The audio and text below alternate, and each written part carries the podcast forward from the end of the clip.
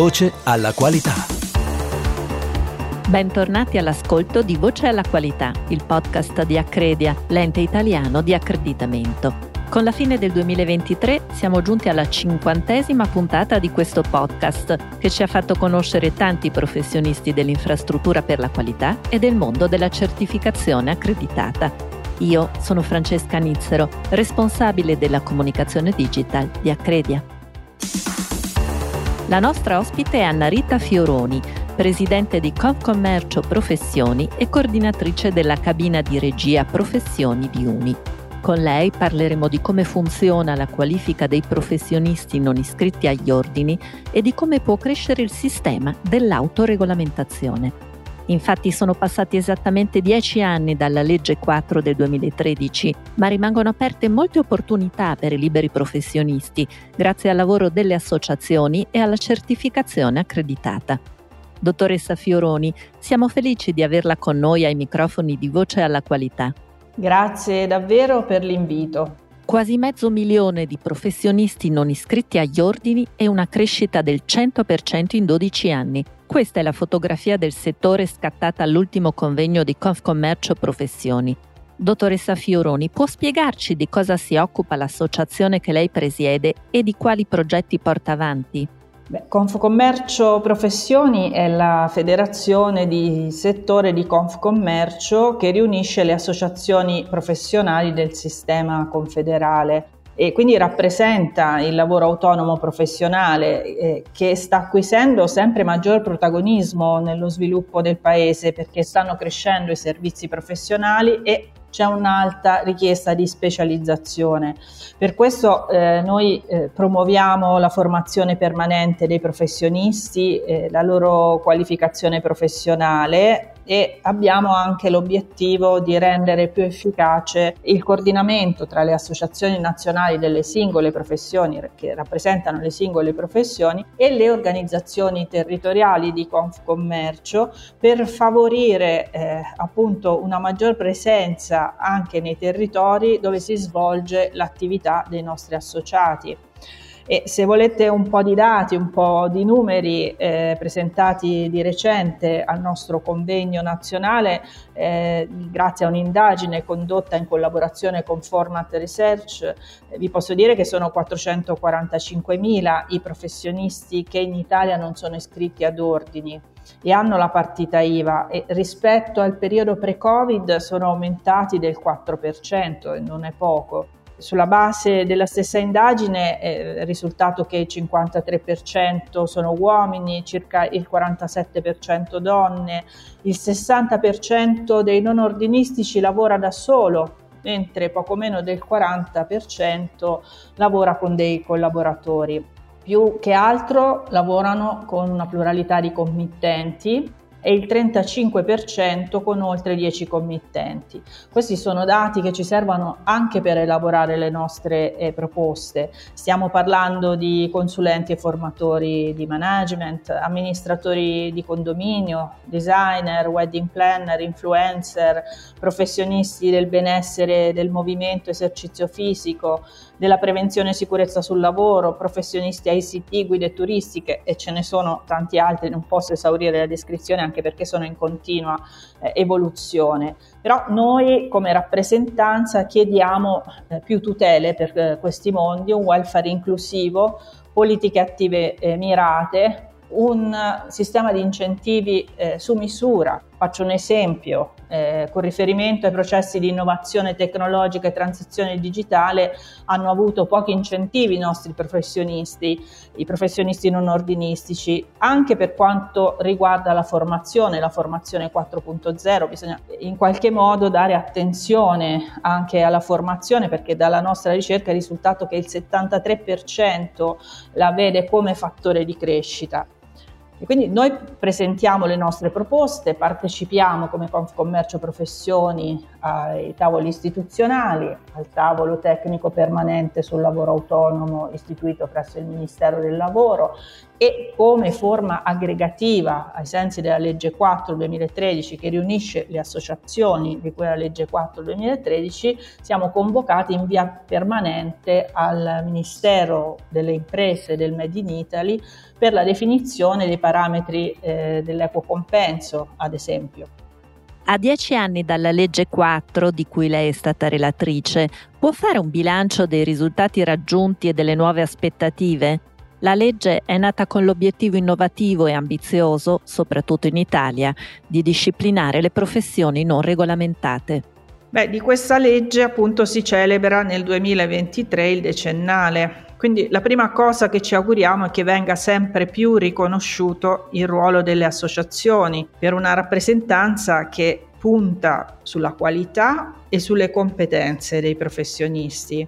che eh, sono associati perché, perché la legge nasce per introdurre sì una nuova disciplina delle professioni non organizzate in ordine o collegi, ma soprattutto, e questo io cerco di ricordarlo sempre, per creare un nuovo modello di rappresentanza di questa platea di lavoratori professionali per costruire un sistema che sia trasparente concorrenziale, quindi non contro le regole della concorrenza, però puntando sulle competenze, chi le può validare, eh, chi le può aggregare e chi le può certificare, proprio perché non sono competenze eh, riconoscibili dal mercato attraverso un sistema regolamentato. E ricordo due aspetti a questo proposito. Il primo che eh, la professione che non è organizzata in ordine o collegi, cui si applica la legge 4 del 2013, può essere esercitata in forma individuale, in forma associata, societaria, cooperativa e nella forma del lavoro dipendente. Cosa conta? Conta la professione in quanto tale per se stessa e non lo strumento giuridico con cui eh, viene esercitata perché conta appunto eh, l'aspetto legato alla qualificazione professionale. Altro punto di rilievo che vorrei eh, porre anche alla vostra attenzione è che i professionisti che non sono organizzati in ordine o collegi poi costituiscono le associazioni e le associazioni che ruolo hanno? Innanzitutto sono associazioni di carattere volontario e non esclusivo, la rappresentanza non è esclusiva, la professione si esercita a prescindere dall'iscrizione all'associazione. Però le associazioni hanno il compito di promuovere la formazione permanente per gli iscritti, di rilasciare eh, le attestazioni relative agli standard qualitativi di qualificazione professionale del servizio e poi partecipano appunto alla redazione della norma tecnica UNI per le attività professionali non regolamentate che eh, individua requisiti, competenze, modalità di esercizio dell'attività e come si comunica all'utente. Quindi se dovessi riassumere gli aspetti peculiari e i ruoli che vengono identificati dalla legge, potrei dire che innanzitutto è fondamentale il ruolo delle associazioni che sono iscritte all'elenco tenuto dal Ministero delle Imprese e del Made in Italy. E questo elenco ha una funzione che è solo informativa verso il pubblico, verso il consumatore, verso il mercato è importante il ruolo riconosciuto alla normazione tecnica, anche per le associazioni ai fini dell'autoregolamentazione. E per fare poi eh, rispondere alla sua domanda, eh, una sintesi su quelli che sono gli obiettivi raggiunti, beh, posso dire che gli obiettivi sono stati raggiunti eh, in buona parte perché eh, ci sono oltre 380 associazioni, circa 380 ce l'hanno detto al tavolo del MIMIT recentemente, iscritte all'elenco Forse per dare maggiore efficacia alla legge c'è da valutarne la effettiva rappresentatività di queste associazioni. E molti richiami vengono fatti eh, anche dalla legge alle associazioni della legge 4 per individuare anche interlocutori che siano credibili per la concertazione di misure legate al lavoro autonomo professionale. È richiamata la legge 4 le associazioni della legge 4 nel programma GOL per lo sportello del lavoro autonomo istituito ai fini del matching domanda-offerta per queste tipologie di lavoro il problema è che c'è il richiamo, per questi particolari strumenti c'è il richiamo alla legge 4, alle associazioni della legge 4, ma in realtà c'è una scarsa attuazione e quindi c'è molto da fare. Eh, dico anche che vanno utilizzati con maggior forza gli strumenti dell'infrastruttura per la qualità e quindi la normazione tecnica, l'accreditamento e la valutazione di conformità soprattutto quando si tratta di richiamare nelle disposizioni di legge i requisiti relativi alla qualificazione e certificazione delle figure professionali. E poi perché la certificazione UNI abbia successo sarebbe anche utile una maggior promozione tra imprese professionisti della eh, certificazione di conformità alla norma tecnica e l'introduzione anche di meccanismi premiali, se ne parla spesso anche facendo in alcuni casi eh, un po' di polemica direi, anche nei rapporti con la pubblica amministrazione perché l'APA se vuole avere professionisti qualificati anche nei concorsi, bandi pubblici, forse dovrebbe individuare eh, criteri di premialità legati alla certificazione di conformità alla norma tecnica.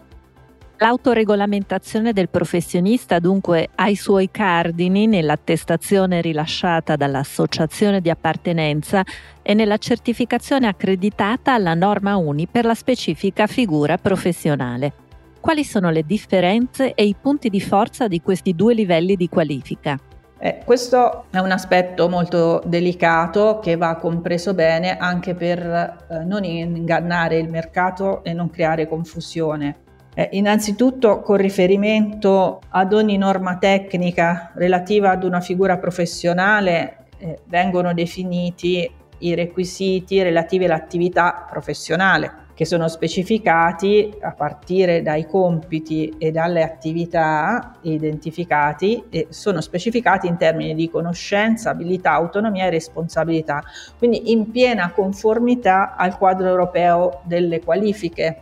e QF cosiddetto, eh, anche all'interno della cabina di regia delle professioni eh, abbiamo eh, cercato di individuare appunto uno strumento univoco unitario che richiamasse le QF ora a piena disposizione di tutti gli organi tecnici e sono espressi appunto questi requisiti in modo tale da agevolare e contribuire a rendere omogenei eh, i processi di valutazione e convalida dei risultati dell'apprendimento.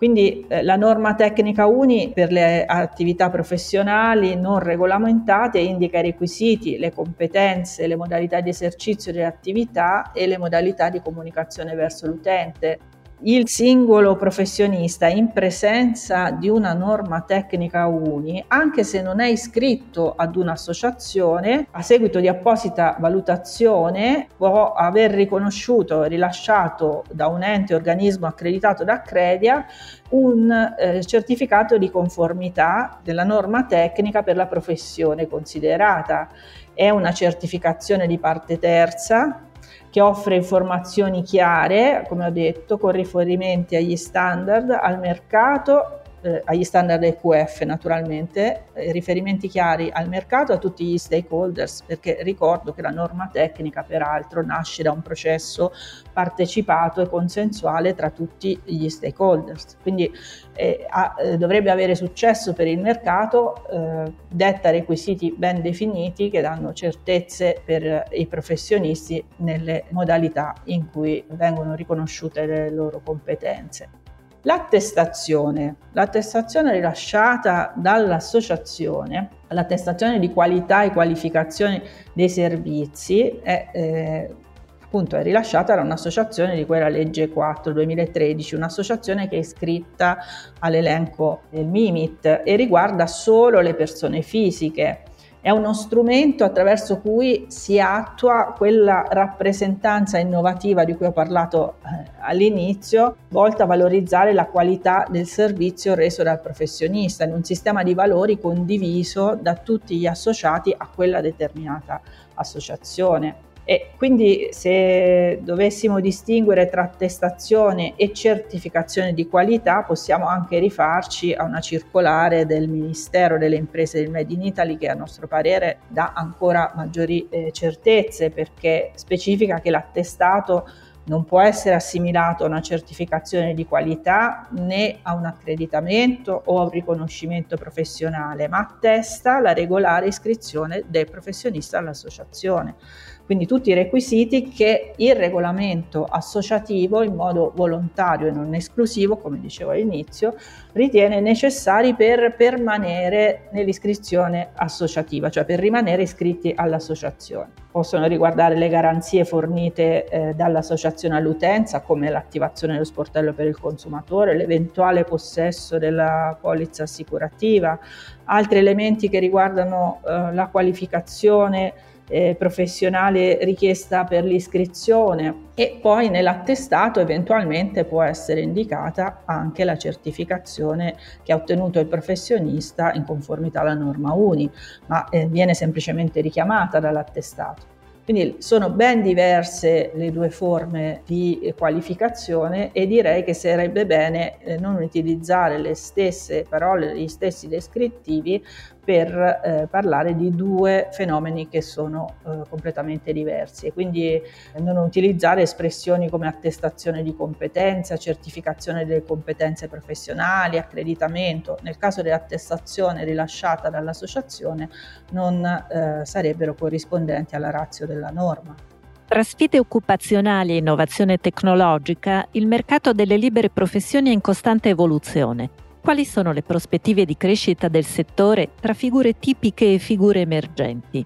Questa è una domanda molto sfidante, forse richiederebbe una giornata di, di, discussioni. Posso dire che all'interno di Confcommercio Professioni ci siamo posti eh, questi interrogativi. Abbiamo anche un manifesto eh, delle professioni che fa riferimento a queste nuove sfide per i cambiamenti nel mercato del lavoro legato alla tecnologia. Direi che le nuove tendenze eh, tecnologiche, le nuove tecnologie, robotica, machine learning, intelligenza artificiale che ora è al centro delle preoccupazioni in tanti tavoli, certo determineranno il nascere di, di nuove professioni altamente qualificate per di più e, e, magari verranno meno tanti lavori meno qualificati che vengono sostituiti dalla tecnologia. Noi ci chiediamo eh, che cosa conta per il professionista rispetto a queste eh, nuove sfide e che sappia cogliere i benefici del potere trasformativo della tecnologia perché se opportunamente colti eh, potrebbero essere indirizzati proprio ai bisogni e alle specificità delle professioni, quindi costituire delle vere e proprie eh, opportunità. Quindi la tecnologia per le professioni è in grado di potenziare in tutti i sensi l'attività professionale, incidere anche sui costi del servizio, sulla qualità eh, del servizio stesso, dà maggiore flessibilità eh, di impiego, rafforza eh, la relazione con il cliente. Ci siamo ad esempio riferiti all'utilizzo di strumenti di videochiamata per fornire i primi consulti, monitorare i progressi e intervenire eventualmente eh, da remoto in caso di emergenza, in attività consulenziali ma anche in altri tipi di attività.